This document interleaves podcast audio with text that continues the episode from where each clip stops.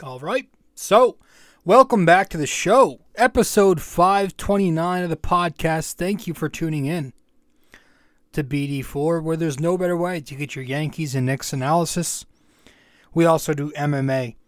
Yanks every series, Knicks every game, and MMA on occasion.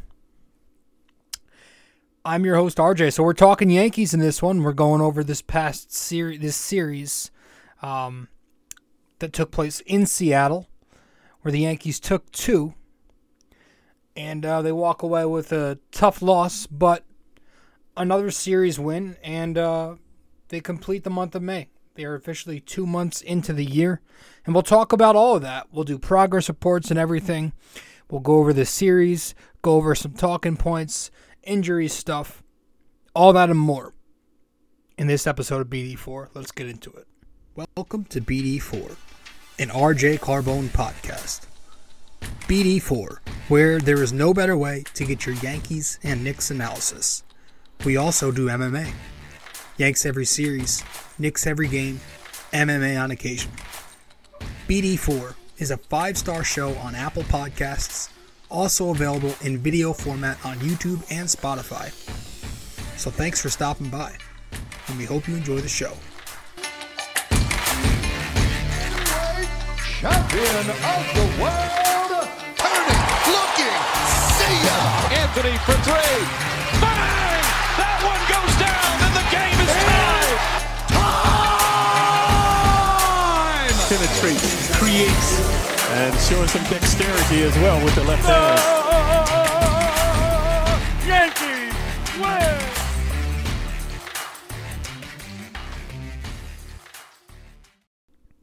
All right. What's up? Episode 529 of the podcast. I'm your host, RJ Carbone. Welcome to BD4. And, um, yeah, the Yanks take two of three in Seattle this past week. Um, yeah, this, this week they did. Uh, the week's not over. As I'm recording, it's June 1st on a Thursday night. But, um, let's talk. The Yankees take two of three. I said to finish out the month before the Baltimore series. We had nine games remaining in the month three series. Um, was it before the? I don't know. Three series ago, I said I wanted the Yankees to do six and two to conclude the month of May. They ended up doing five and three, so not good. Um, it was the O's series that really hurt that mostly, but I still feel I, I still feel decent about the team. Um, you know they're 34 and 24 overall. It's not bad at all. It's you know it's solid. A solid May. I think in May they were 19 and 10. It sucks that two losses sandwiched the solid May. Um, they lost on the first and they lost on the 31st, but still a good a good month after a very slow start. Um, I you know the only thing I just need to start seeing progression in the in the standings though. It seems like five is the magic number for the Yankees, where every time we get to it, we fall back.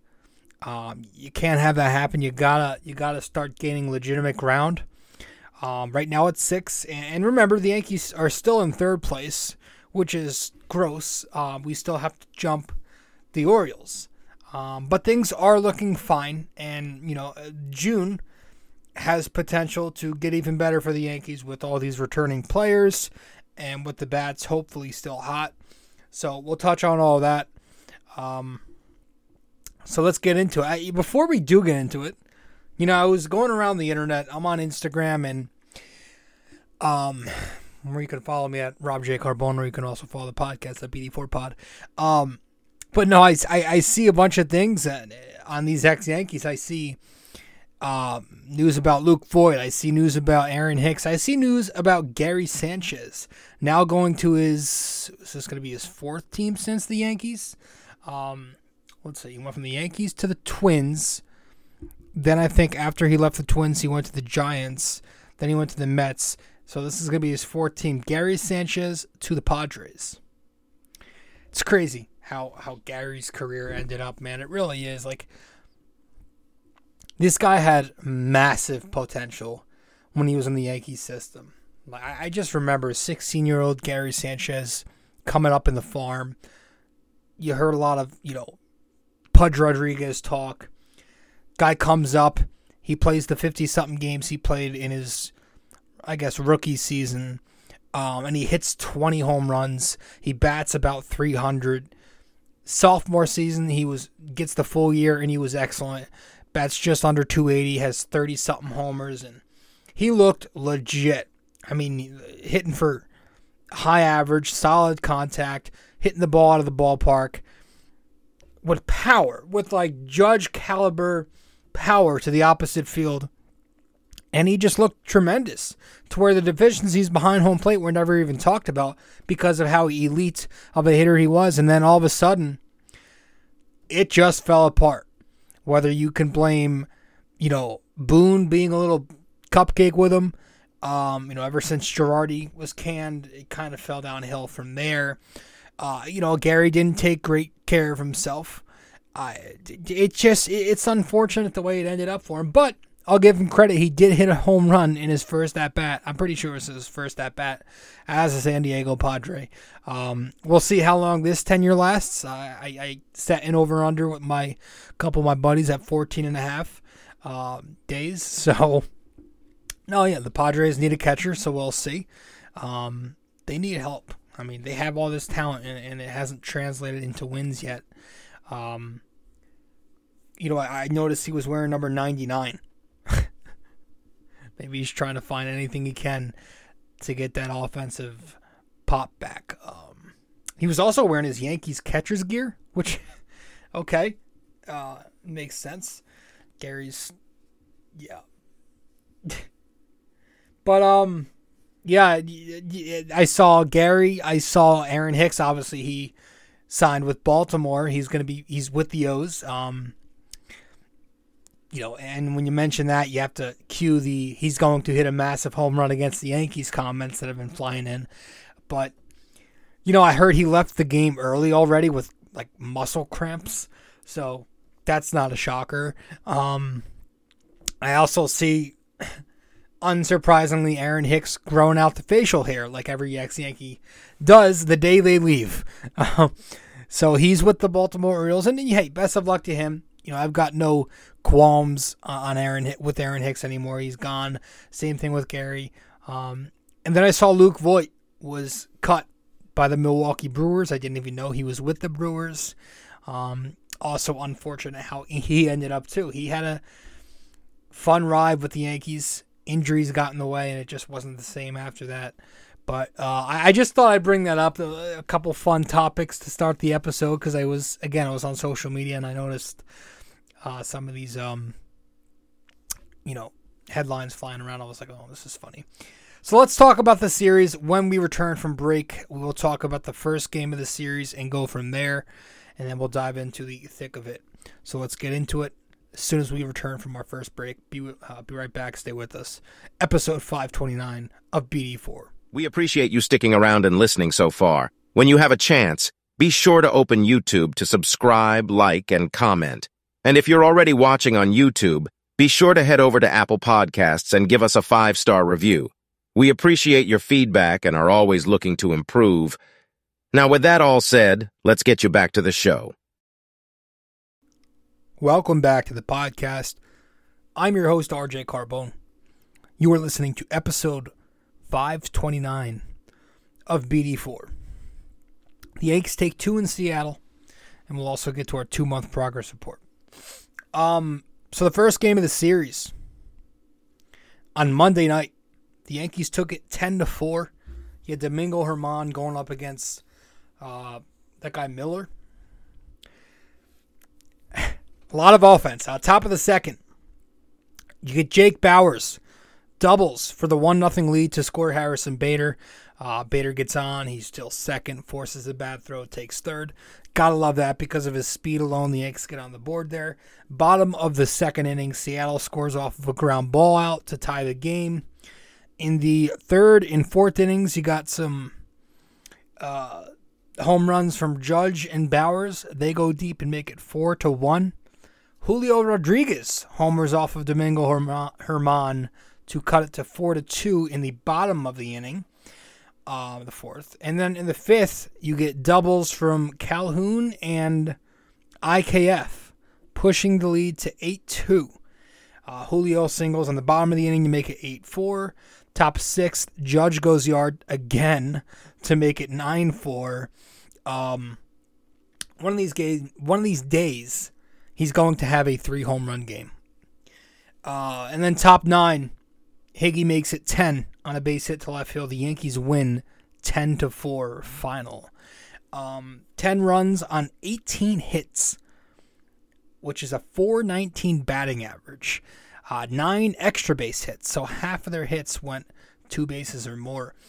Uh, two walks, only six strikeouts, gotta love that, and six of 17 hitting with runners in scoring position. Judge on the night goes three for four, two home runs, a double, a walk, three RBIs. He also robbed a home run, which just tops off how incredible he is. Um, that's a play that nobody else makes in this league. Uh, and honestly, that double was actually almost his third home run of the night. Uh, it just missed going out. Uh, Bauers was also three for four, a couple of doubles, a home run, a walk, and two RBIs. And then you had some two hit games from Gleyber, Calhoun, IKF, Bader, and Higashioka.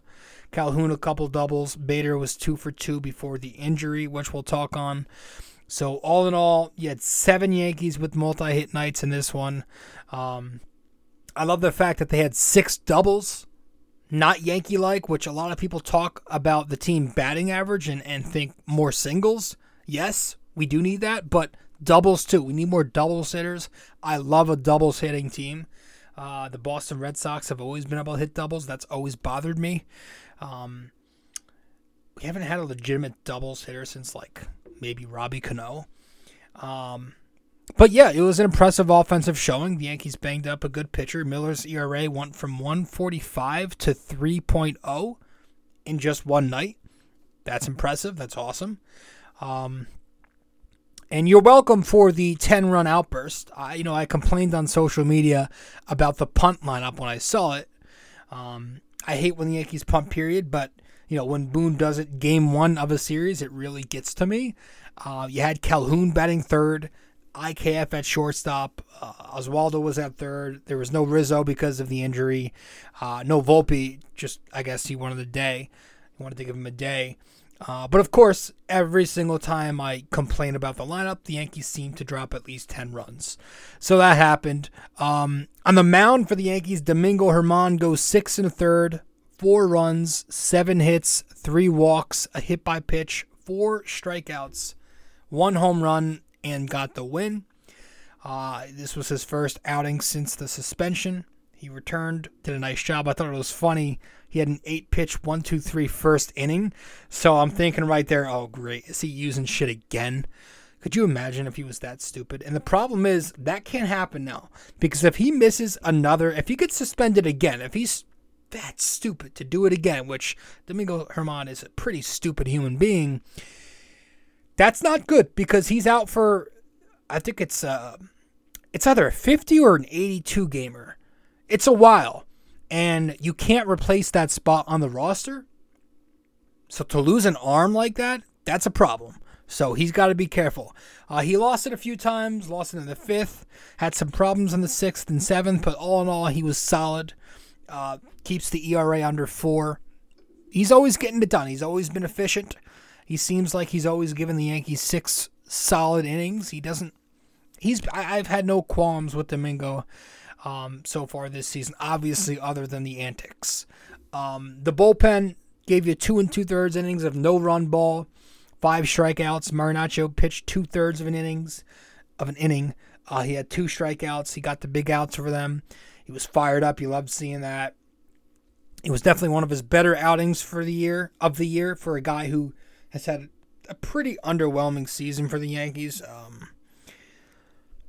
Abreu looked good for two innings. Uh, he had a walk and three strikeouts. Nobody scored on him, and that was the uh, the first game of the series for you. The Yankees took that again, ten to four. The second game of this series, the Yankees also took this. This one was ten to two, and um, they didn't need extras. Um, well, they didn't need extras for the first game. I don't know why I said that. Um, oh, the next game was extras. But in game two on Tuesday night, the Yankees won 10 2 against the Mariners. Nestor Cortes going up against Gilbert. Um, another solid pitcher. Top of the first, though, IKF base hit and a Bauer sac fly makes it 3 zip already. Uh, in the third and fourth innings, you had Volpe and Greg Allen go deep. Volpe, a three run shot. Uh, I, I love a nice three run home run, by the way. I feel like the Yankees don't get much of those. Um, and then Allen, a solo shot, which the Yankees do get a lot of. Uh, but that made it 7 0 Yankees after just four innings. Uh, bottom of the fifth, though, Nestor, Cor- uh, Nestor Cortes once again falls apart. Uh, it's it's a problem from all, really from all season. This has been an issue with him. Uh, we'll discuss it later in the episode, but it was basically a couple of doubles to score the Mariners some runs, and it made it 7 to 2. Uh, but Judge goes deep again in the seventh because, of course, he does. Um, and then IKF singled in a run in the ninth, and all of a sudden the Yankees have a 10 2 lead, and they'd win this game 10 2. Um, the Bats scored 10 runs on 12 hits, three extra base hits. They batted 308 overall, four walks, 12 strikeouts, 3 of 11 in scoring position. IKF had a 4 for 5 night, 4 RBIs. Calhoun, 2 more hits. Gleyber, 2 more hits. And then Judge, Volpe, Allen with home runs. Volpe also had 3 RBIs from the home run. Um, you did have some more errors from IKF and Volpe, so that's annoying. It's a concern with me uh, with Volpe. It's something that's been trending downwards for the last couple weeks now. I've always thought he was a better second baseman than shortstop. I don't think he belongs belongs at shortstop, but at this point, I don't know if the Yankees are gonna tweak that this year. It's probably more of a thing you work on in the offseason. Um, regardless, they did the job offensively. Gilbert is the losing pitcher in this game. He goes four innings, five runs, two home runs. The Yankees got to him. That's impressive. He went from a solid 360 ERA to a 4.08 after this game. Uh, for the Yankees, Nestor Cortes, five innings, two runs, five hits, two walks, six Ks. Got the win to improve to five and two. We'll talk more on him later because there are still some questions, as I said. The bullpen, four innings, no runs, four Ks. Michael King gave you two innings of no run, three strikeout baseball. It was interesting that Boone used him for two innings in a blowout game. Um, I know he hadn't pitched in a couple days and needed work, but two was interesting because it was a was an eight to two game at the time he comes in. Um, Weber got two innings at the end, no runs, one strikeout. The guy continues to somehow throw up zeros.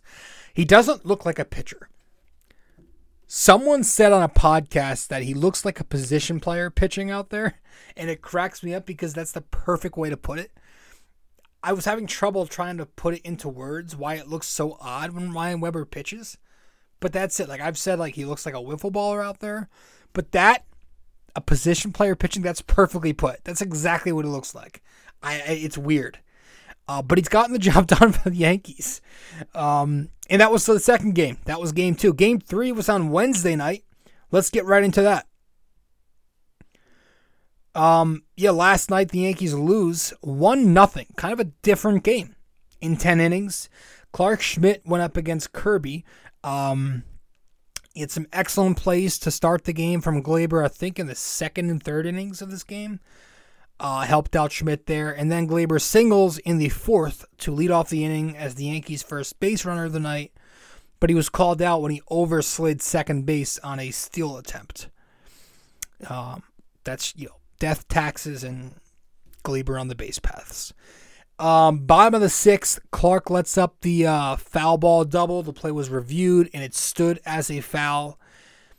Schmidt then ended up striking out the batter and he recorded two outs in the inning before being pulled after the base hit. Um, I agreed with the move very much. By the way, I'll you know if I criticize Boone, I'll also give him credit when he deserves it. It's Clarke Schmidt. Take the win and then hand it over to the best bullpen in baseball, and they did.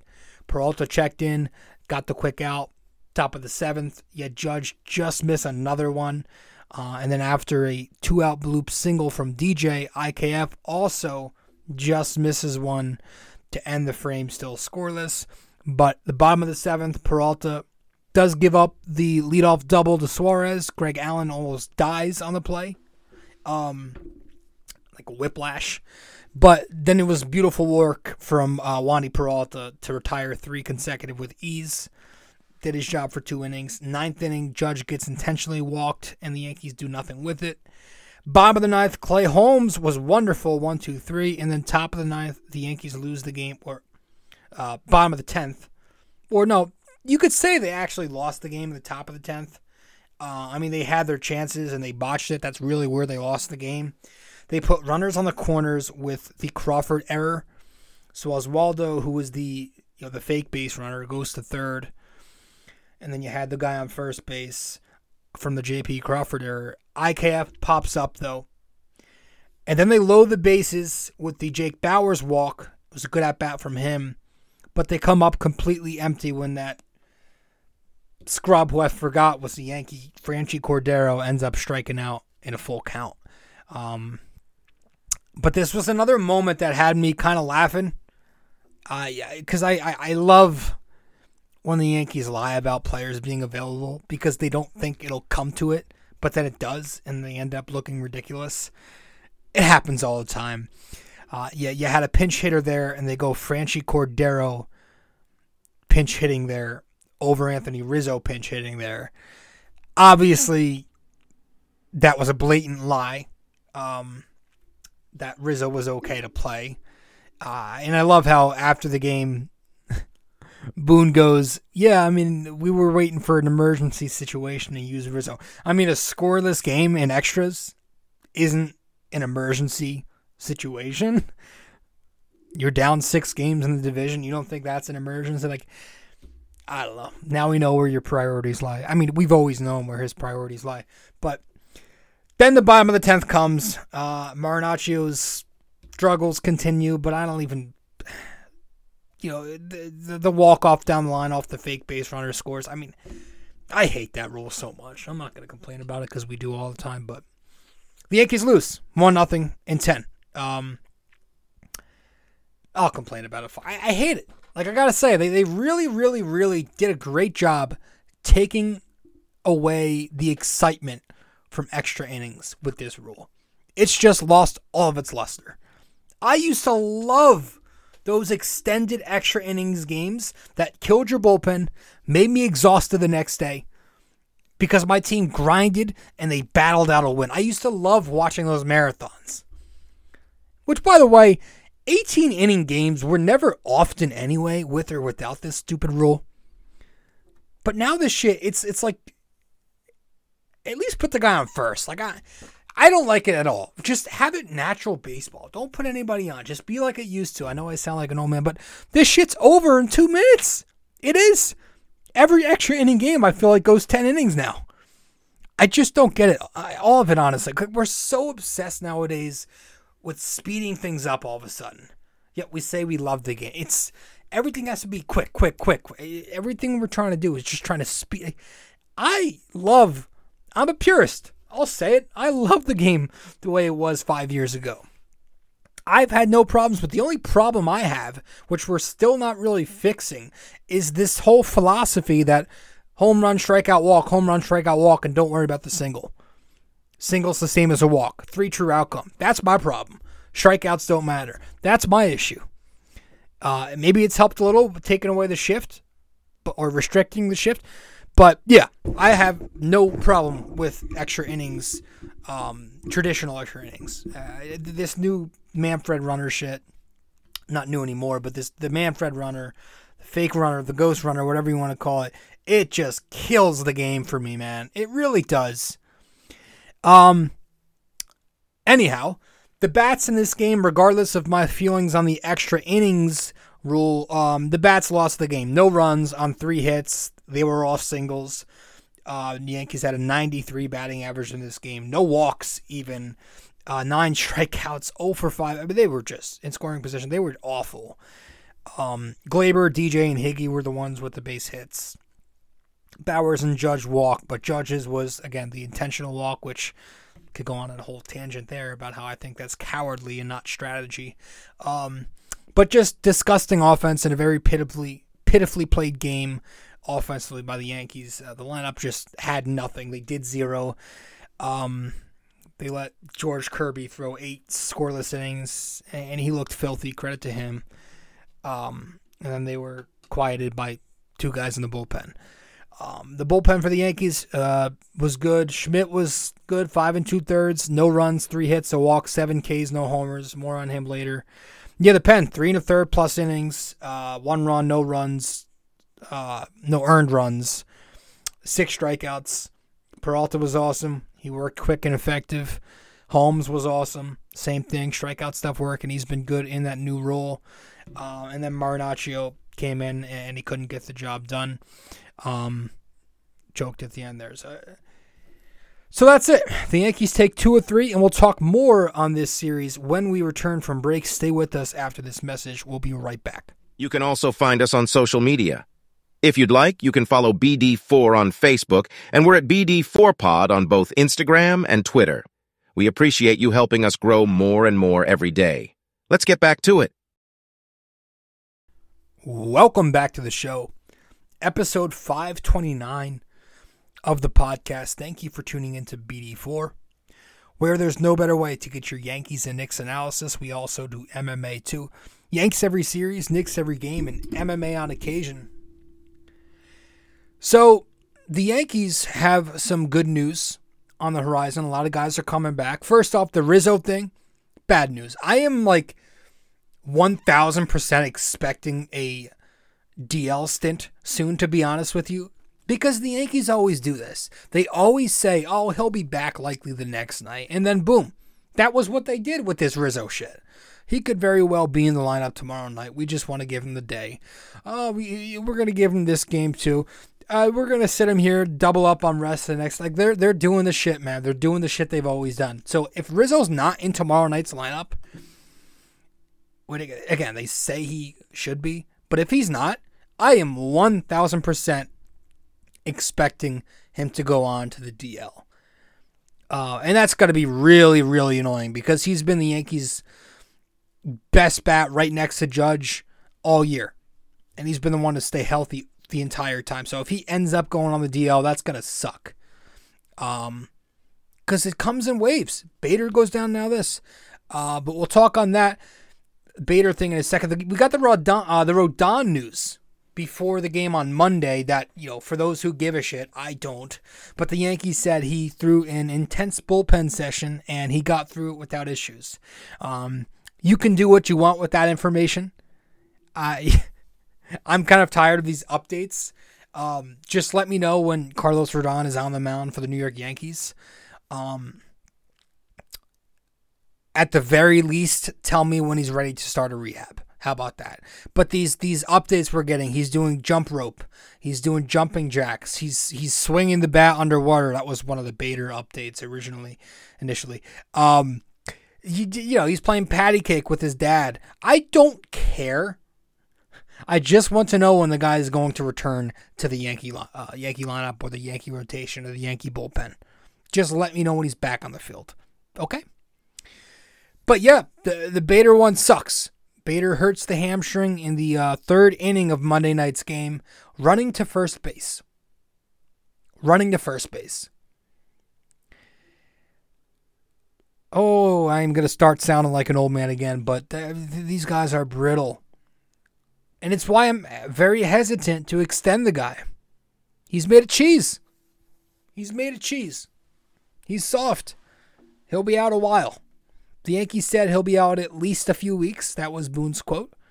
So, you know, in translation from Yankee jargon to normal language, at least a few weeks means at least one month. Let, let's be real. Maybe, probably more. Um, it's his third injury stint uh, since you know he's been with the Yankees. He's barely been on the field, man. He's barely been on the field. He he was injured when they got him. Came back, uh, got injured again the offseason. I don't even I don't even remember if it was the offseason or spring training or and what the injury was. Um, then he gets hurt again. So uh, the guy is is a brittle tostito chip. He breaks very easily. Um, He has one more step back, and, and I think I'm kind of done with him. Like, I, the only reason right now I am not done with Harrison Bader is a very similar reason why I'm not done with Giancarlo Stanton yet. It's because Harrison Bader, what he did for them last October, I still think about. And if he ends up doing that again, then maybe I go after him in the winter solely for that reason.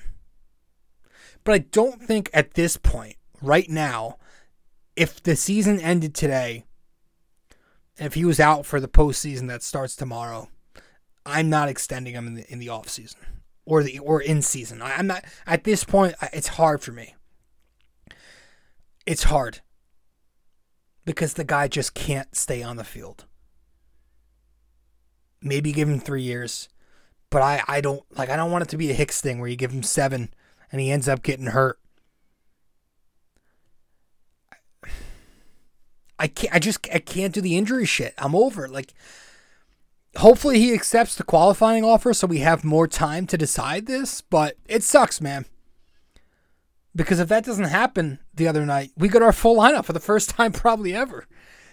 Um, because I love what the kid does for you in October, and I hope he can bring it again. But you got to be on the field, man.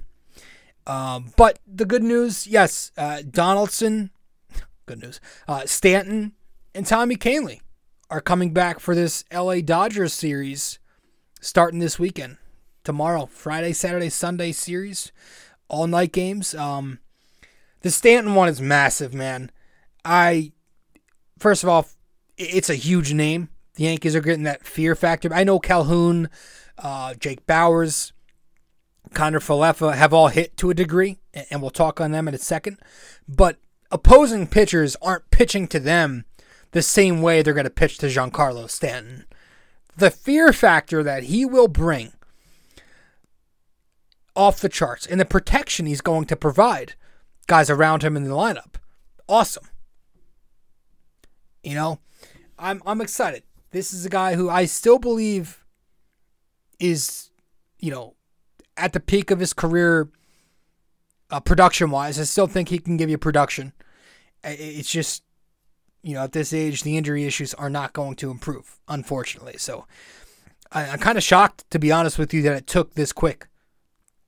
Um, you know, with the Yankees and with Stanton. Uh, but you know, he did. I, I he definitely didn't want to miss this Dodgers series. Um, it does, you know, make me wonder: is he rushing it a little bit because he wants to face, you know, to go to LA and face the Dodgers? Um, so I don't know. I just hope he doesn't rush it and tweak anything. Like, please don't. I don't need him sneezing and pulling his back out. We don't need that. Um, leave that for Donaldson. You know, you already know my take on Donaldson. I'm I'm giving this guy two weeks maximum before I cut weight with him, DFA him like I did Hicks, and promote Oswald Peraza, who does not belong in AAA. And the last I checked last night, across 22 games, Oswald Peraza is batting 357 or 347 nine homers, and a 1061 OPS. Call the kid up. Um, Donaldson gets a half of a month, not even. So let's go. Um, and Tommy Kahnle. I don't know that I expect much to be honest. I, I I don't see the guy as a big weapon anymore.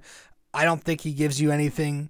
Uh, maybe he becomes a mop up guy, eats innings for you, saves guys, but it's hard to expect much because the guy hasn't been relevant since 2017.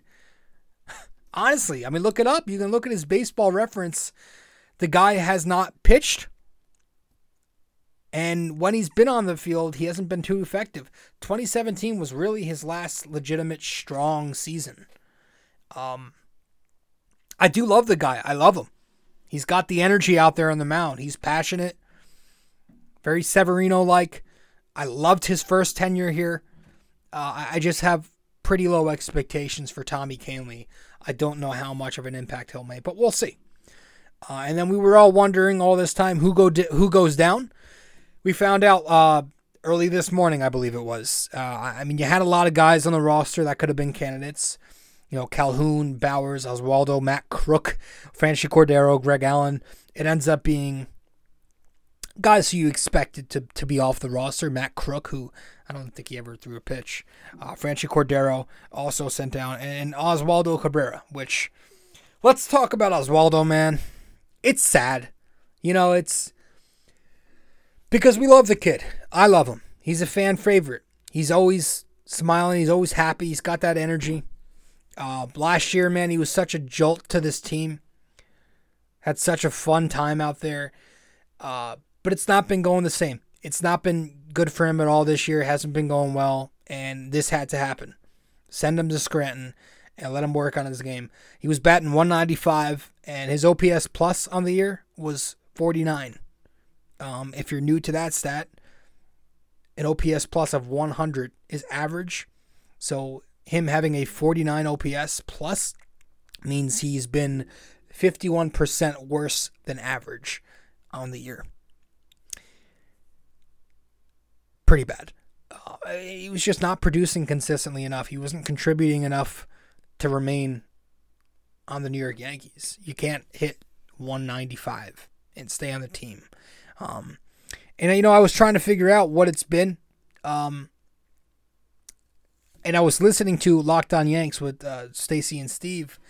Good podcast. I picked it up this year. Steve found something pretty significant on Oswaldo on this episode. Uh, I think it was last night's episode.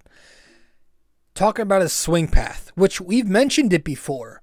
So I was kind of glad to see I wasn't the only one who thought about this. But yeah, the, the swing path of Oswaldo isn't the same. The launch angle is down.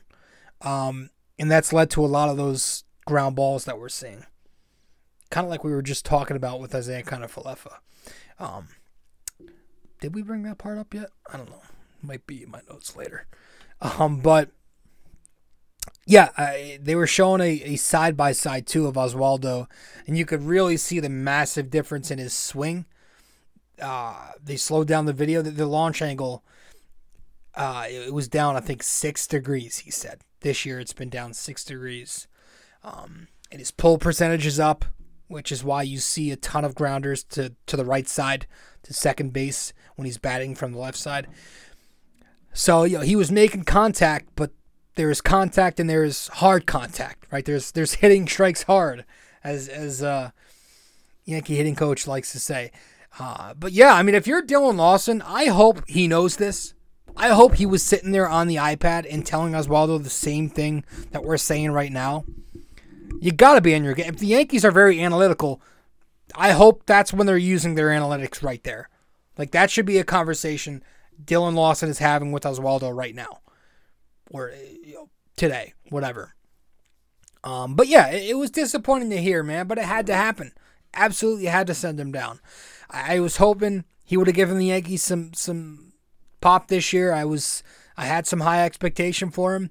I thought at worst he'd be hitting 240 with the 700s OPS for you, but wasn't even close to that. So go down, you know, retool your swing a little bit, and maybe we see in September if not, we'll see in 2024 spring training, right? You never know. Um, I, I will say this. This doesn't make Cashman look good. Um, his plan for left field has not a day longer lasted than two months into a six month season. It's lasted two months, his plan for left field. Hicks out just last week. And now Cabrera out just this morning. It's a bad look if you're Cashman. You can spin it either way you want. Yes, the Yankees are winning, but it's a bad look for Cashman that his left field plan has failed two months into a six month season. And don't tell me that the, these left fielders were his only options because I've seen somebody say that to me before on Twitter where I kind of went into a little back and forth before I gave up. But do we need to revert back to, I think it was episode 438, where we here on the show raved, advocated for Yoshida for a good 10 to 15 minutes? I wanted Yoshida, and the Red Sox got Yoshida, and they got him for pretty cheap. Not to mention, I also said if we had to trade one of Volpe or Dominguez plus Peraza for Reynolds, I would have considered that. Throw stones at me all you want. But that's not even the point. Like, it's not even about last winter. The Yankees had some prime chances to get left field help that they've needed for a while over the years. Brantley was a guy I wanted them to pounce on. What happened the first time he became available? They passed on him. Then he became available again uh, in recent years. Nope. And it goes further back. Remember when that guy, Bryce Harper, I think his name is, he hit the market and the Yankees told you they were logjam because they had Ellsbury, Hicks, and Clint Frazier and Brett Gardner out there? Anyways, we're getting off topic here. This is supposed to be about Oswaldo. So, hey, best of luck to the kid. Um, I wish him nothing but the best, man. And I, and I think um, I think he's right there. It's a small tweak in the swing. And if you can fix that, it's a big if. But if you can, I think he's going to be okay. Um, but yeah, th- those other guys, they're keeping their spots right now because they're producing. The bums they're hitting. Like, and we're going to talk about the bums, quote unquote, when we return from break, talking about guys like IKF, Bauers, Calhoun, and more. As soon as we return from break, episode 529 of BD4. Stay with us after this message. Be right back. If you have time in the day or maybe just prefer old-fashioned reading over listening, then you can always follow along and subscribe to BD4 Blog by going to bd4blog.com. We're not on there as often, but when we do post, it's just as entertaining, opinionated, and passionate as we are on this podcast. Thank you so much. And let's keep on with the show.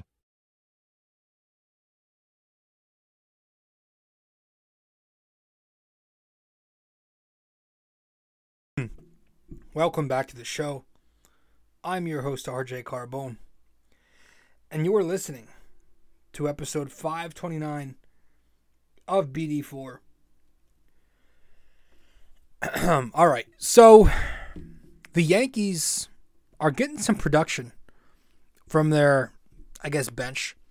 Uh, Isiah Kiner-Falefa is one guy that's been kind of making some headlines lately. Uh, we, we've heard these reports or we've read these articles about how he's talked about his new swing and his new approach, how he's driving the ball more and swinging for line drives more. Not just he's not trying to swing harder mm, like he did last year, which just ended up hitting ground balls, but he's actually went into the analytics and changed up his swing, made some tweaks, and the mechanics are a little different. And the footwork and the stance is a little different. And uh, early this year, all last year, you saw a lot of ground ball contact, right? Now on the year this season, the numbers still suck overall because of you know most of April. Um, and for the record here, I never want the guy getting everyday reps at any position. So, you know, I like him in this super utility role, and he's hit when called upon during this whole injury bug. In his last 24 games, IKF's batting 278. He's got a 316 on base, a 486 slugging. So that's an OPS over 800. Four doubles, a triple, three home runs during that span. It's awesome to see. The power is decent.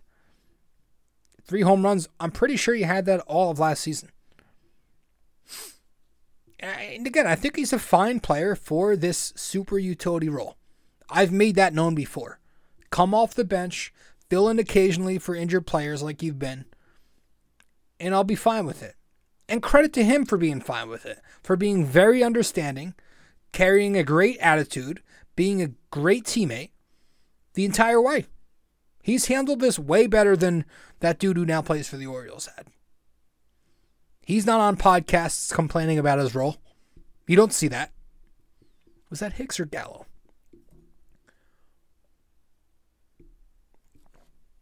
Um. Yeah, I I'm yeah IKF has hit. Bauers, Excuse me, him too. He's starting to hit. I was literally ripping this guy. I was ripping him last episode and saying this guy's not it. Get him out. I'm done. He starts hitting. His OPS is up to 752 on the year. And in this series, he goes 4 for 10, three extra base hits, three walks, a sac fly, and three RBIs. Uh, he hits right-handed pitchers, right-handing pitchers. Let's try that one more time. he hits righties very well. Or that's when you see the pop come out in his bat. Um, so you, you saw the home run in this series. And hey, he filled in nicely for Rizzo at first base too. I like him at first base, which I think is his primary position, way more than when he's in the outfield, which I don't love. But Bauers has hit Calhoun, who's kind of been steadily hitting from the beginning. Um, on the year, he too has the OPS above seven. It's 707 on the year. Uh, but in his last 20 games, he's got eight extra base hits, nine walks, nine RBIs, and an 841 OPS.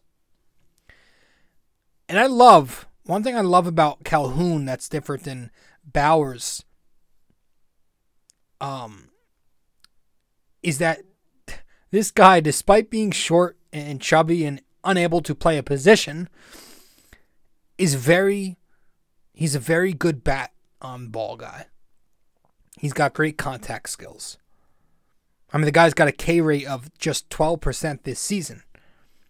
But in his last 24 games, that K rate is 7%.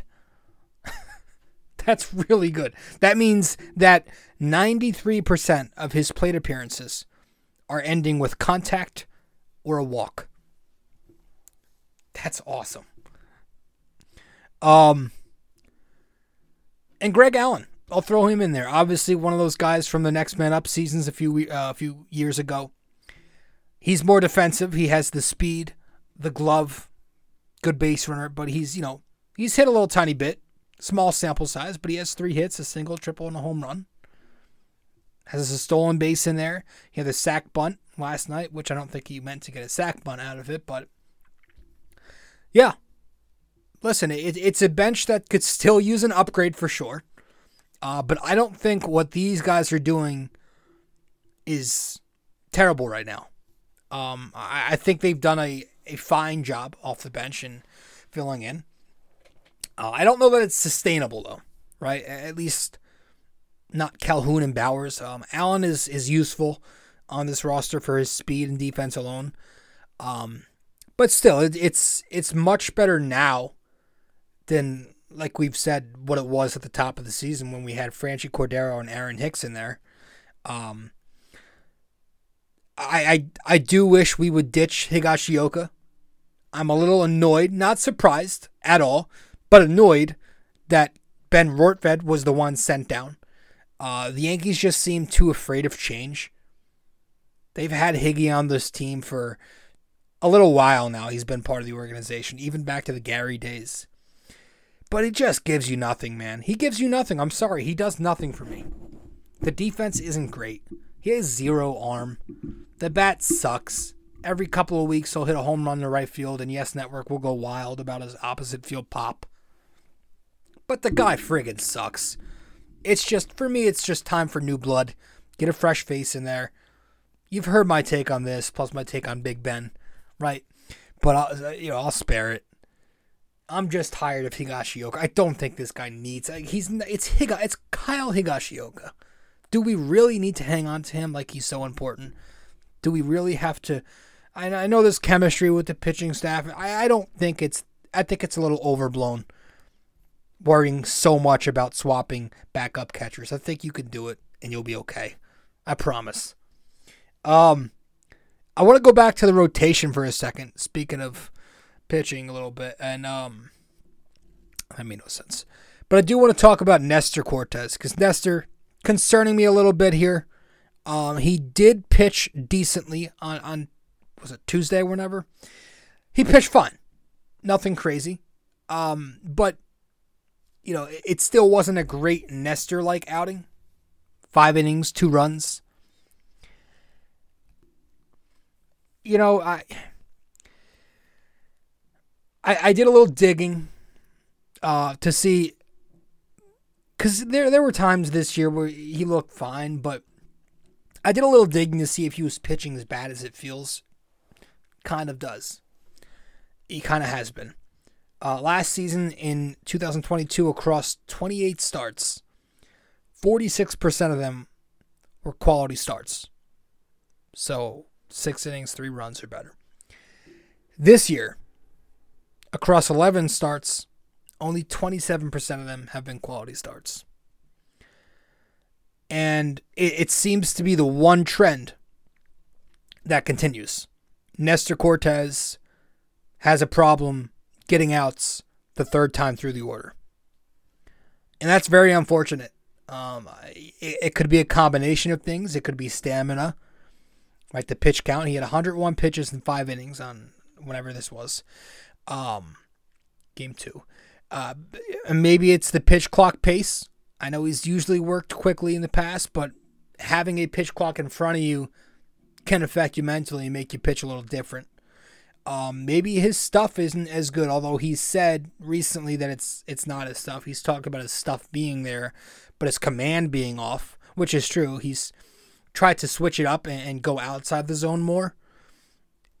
And he's usually a guy who likes to pound the inside. But hitters seem to be hunting that inside pitch this season, and that's biting him. But yeah, it's that third time through. He gets beat up pretty bad. Uh, the Yankees might have to start using him as a five and fly pitcher now, and that's it sucks. You know, he looks more like a number five pitcher, and that sucks. Um, I will say maybe one positive at the end of the day is that five innings, two runs isn't awful. Um, and and maybe it wasn't awful because he did a decent job of changing up his pitch mix each time through the order in this game. He was fastball heavy the first time through. He was off speed and breaking ball heavy the second time through with a slider and even a couple changeups, which we don't see a lot. Generated a few swing and misses. Um, then he went back to the fastball the third time through before he was pulled briefly. Um, I would like to see that trend continue for his next start. Mix up the pitches and see what the results are. And then if there's still, you know, so so to, to bad, maybe we'll start drawing some conclusions there. Um, because that will be his 12th start of the year. And that's usually a good point. That's like by 12 starts, you usually get a good idea of the season the guy's having when he's 12 starts in, because that's like 40 to 50% of the way, 40% of the way through. Um, so that's Nestor Cortes. It's unfortunate that it keeps happening, but it keeps happening. When we return from break, we're going to talk more and we'll hand our, our uh, tip of the cap awards to um, the three usuals: the guy in the lineup, guy in the pen, and the guy in the rotation. We'll do tip of the caps when we return. When we return from break, stay with us after this message. Episode 529 of BD4. Studio 69 Productions is a production company that allows content creators of all genres to market their podcast or whatever project they're working on. It's an online platform that will promote your content no problem. All you have to do is get in touch with film director and podcast producer Leo Rodriguez from Say No More Podcast, and you're good to go. You can find him on Instagram at Studio69NJ, Studio 69 Productions, where dreams are heard and born.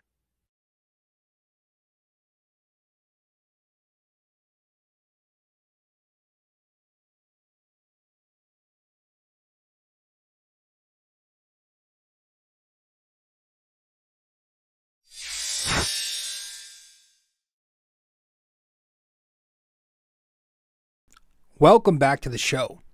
I'm your host, RJ Carbone. Let's get to our tip of the caps. Among the position players, we're handing out our tip of the cap to Aaron Judge. I mean, who else but Aaron Judge in this series? Aaron Judge against the Seattle Mariners this weekend went 4 for 10, that's 400. A double, three home runs, four RBIs, four walks, only three strikeouts, five runs scored, 14 total bases, which equates to an OPS just below 2,000. Shit. Um, on the year, he's batting 298 with a 1089 OPS, 18 home runs, 39 RBIs. I mean, I don't know what else there is to say. You can only compliment a guy so much. He's been unbelievable. The defense has been great as usual. He robbed the home run in this series, as we mentioned. I mean, he's just been great. It's kind of hilarious at this point because we expected a regression season. And the man is on pace to, I think he's on pace to hit 55. That might even be lower than what he's on pace for. I'm just, you know, ballparking it. I mean, it's unbelievable. That's not regression. Like I was saying regression like okay, he'll probably bat 270, 280, hit you 40 plus homers. No. The guy's hitting just below 300. He's going to end with just below 60 homers if he continues to do what he's been doing and stays healthy. Like it's been unbelievable. And he's just two home. I think he's only two home runs shy, unless Alonso hit another tonight, of the lead for the majors. Alonso's got 20 last I checked, which was last night, and uh, Judge has 18. but the difference is, I'm not even comparing the two players because I'm sorry. Um, the only thing Pete Alonso has on Judge is that he stays healthy. But Judge has been very healthy. Knock on wood, going on three consecutive seasons now. Um, I mean, I was looking at Alonso's numbers, and he, he's not close as a player. Like his his bet was he batting 240, 230? Judge is doing this as a 300 hitter. It's incredible. and I don't know about Alonso's defense, but I know Judge's defense is very elite. I don't. I hate the Mets, so I, I love when they lose. I always check the box score. I always want them to have all these Ks and Offers in there. I love that Lindor hasn't been good. I love when Alonso has a down night. I love when Scherzer and Verlander have you know outings where they get torched. Scherzer did have a seven shutout tonight, or I think it was one run. But fuck the Mets. Um, so Aaron Judge gets the tip of the cap from the position players, uh, and he now has five on the season, five tip of the caps, which leads the lineup. Clarke Schmidt gets the tip of the cap amongst the starting pitchers this series. Uh, Clarke, good for Clarke.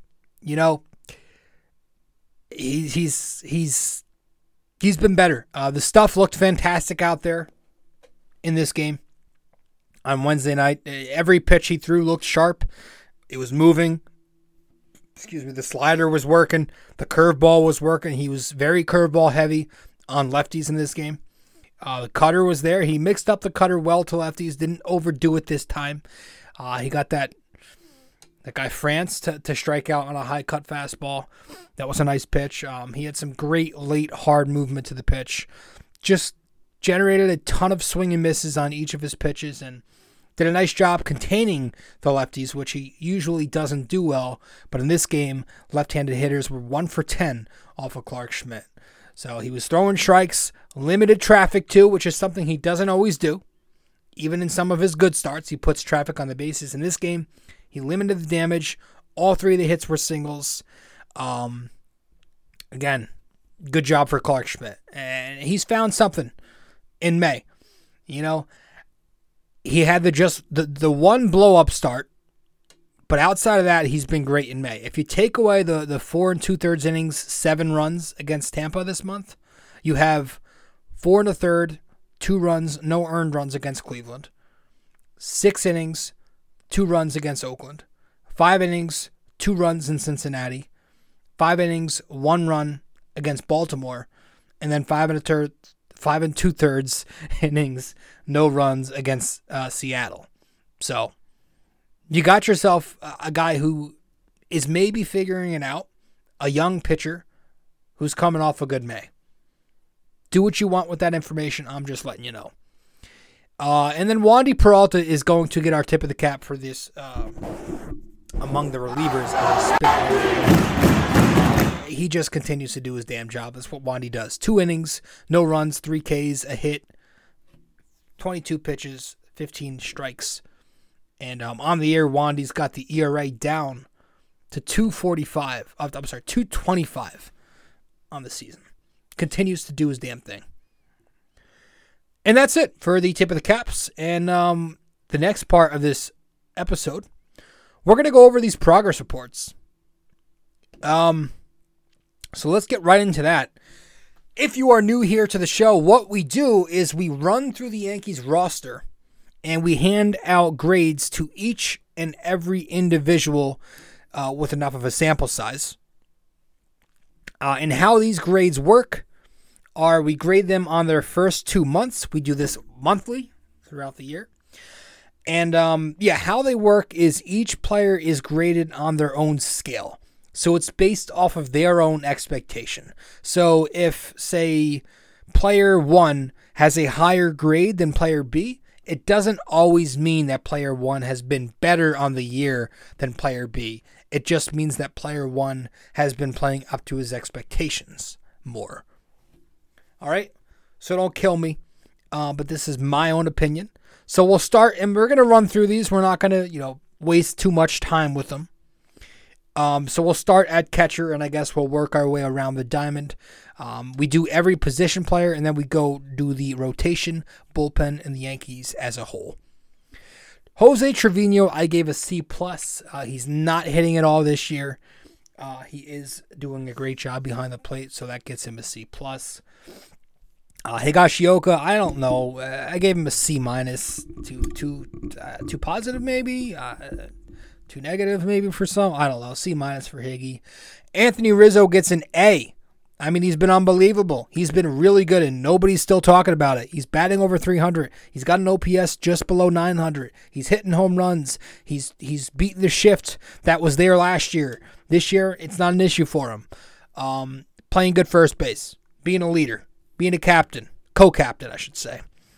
Uh, Gleyber Torres, he gets a B plus.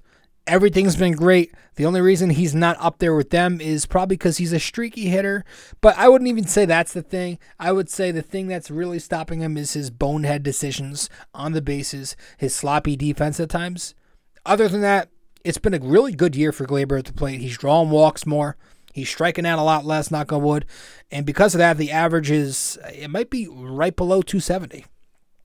Um, Anthony Volpe is a tough one because he's a rookie. He's 21, all that, but he has a lot of hype, and he's playing a premium position, and he's not done a very well job outside of stealing some bases, uh, maybe working some good at bats, but his offense has been putrid, and the defense hasn't been great. I bounce back and forth between going D plus, C minus. Because he's only 21 and is a rookie, I'm going to give him a C minus but it's got to improve. Uh, DJ LeMahieu also gets a C minus. He is not hitting. Um, and, and, some people are saying, "Is he hurt? Is he hurt?"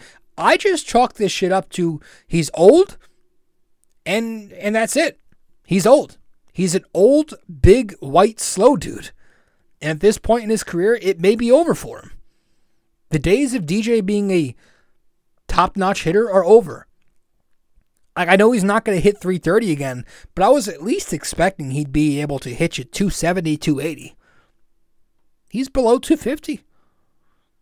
He's not hitting with power anymore. Everything is soft on the ground. He's striking out a boatload.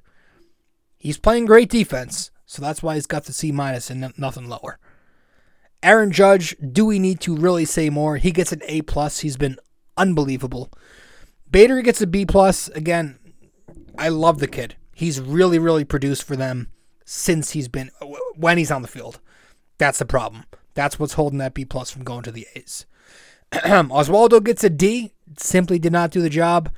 Um, maybe could have given him an F, but I didn't feel like it was that bad because uh, he was he was at least credible in the field.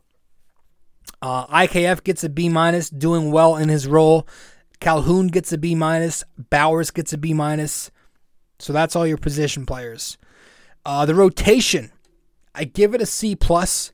Uh, Gerrit Cole is kind of TBD at the moment. You don't know if he's in a rut or if he's just going to be that three and a half ERA guy again, or if he can go back to being an ace in the regular season. Nestor, we talked about him being a little concerning. Uh, Clarke Schmidt has had his ups and downs. Domingo Germán has had his ups and downs. It's a C plus. Basically, it's been Gerrit Cole and uh, toss ups. The bullpen, though, I think they've been nails, absolutely nails. So I give the bullpen a solid A minus. Um, yeah, it's pretty solid to me. They've got guys doing their jobs left and right. Uh, they've been the only bullpen in baseball this year with an ERA below three. Uh, and, and they, they get big outs, and I know last night they didn't, but it's going to happen over the course of a 162 game season. You know, uh, they've had guys. Uh, Michael King has been unbelievable. Wandy Peralta. We're going to talk about that right now, actually, um, in a second. Uh, as soon as I grade the Yankees as a whole, I'm giving the Yankees as a whole a B on the year. I think it's been a B caliber season for the Yankees. That's probably the you know it's it's not been great, but it's been solid. It's been okay. You know, some things are TBD, some things worry you, but there are some things to be excited about. And again, this month of June could be a very good one for them if things continue to fall into place. I want to go over a bullpen trust tree. Um, so while we were talking about the bullpen, giving them an A minus, let's go over the seven guys in order of guys who I trust the most to guys who I trust the least. I'm going Michael King for number one. I think that's pretty obvious. I also think number two, Wandy Peralta, is pretty obvious. Uh, maybe pretty interchangeable, them two, but I think King is the clear cut one. Number three, I, I bounce around between Marinaccio and Holmes. On my notes, I have Holmes, but I think I'm going to switch again and say the third most trusted. I still want to go Marinaccio just because I like the kid and I feel like he'll be okay. Um, and then I'll go Holmes number four. Clay Holmes in this new role, not closing games, not pitching in the ninth, I like. I have no issue with it. He thinks less, he just throws, he pitches. So Holmes four, I guess Jimmy Cordero five, Albert Abreu six, and Ryan Weber seventh, unfortunately, because he's pitched well, but I just don't trust him. Like if he's pitching in a big game against Houston, I'm not comfortable throwing Ryan Weber. Um, despite him pitching solid so far in these uh, bulk innings. Uh, and, you know, if Hamilton, Ian Hamilton, who's out right now, if he's healthy, I probably have him three or four. But yeah, that's your bullpen trust tree for me. King one, Peralta two, Holmes three, Mar- or, um, Marinaccio three, Holmes four, Cordero five, Abreu six, Weber seventh. okay, um, and that's really it, man. I am very excited for this Dodgers series coming up. The last time we play the Dodgers. They hold the whole they have the whole players weekend thing. It's a magical feeling though. It had this October ball feeling. I love going. I love when the Yankees, I should say, travel to Dodger Stadium uh, and play them. It's always fun to watch. Um, so we'll see. It, it's gonna be fun. You know, I hate the Dodgers fan base and I hate the Dodgers, so it's it's it's a old school rivalry to the Brooklyn days. So we'll see how that works. Let's wrap this up with our question of the day, and then I'll be that.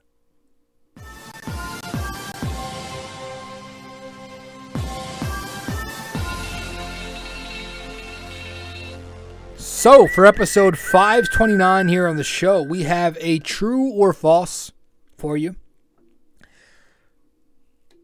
True or false? The New York Yankees career RBI leader is Lou Gehrig with 2,000 on the nose.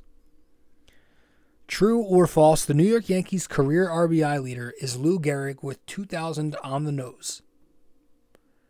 All right, is that true or false? So let me make this clear. The true or false part isn't for Lou Gehrig.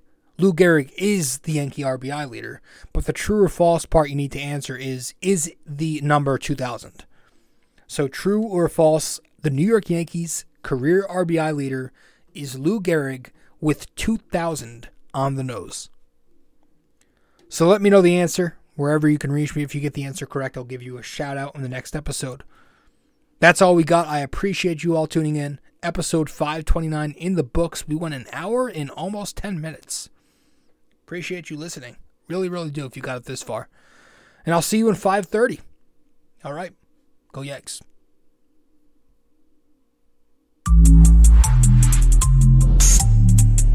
This episode was brought to you by Anchor. Hey there! If you stayed the entire way through, we thank you immensely for it. We hope you enjoyed this podcast and that you come back for the next episode real soon. Don't forget to like, subscribe, comment, download these episodes, and share them with your friends as well. BD4 is a five-star podcast simply because of you. And we'd like to keep it that way. Have a wonderful day. Go Yankees and go Knicks.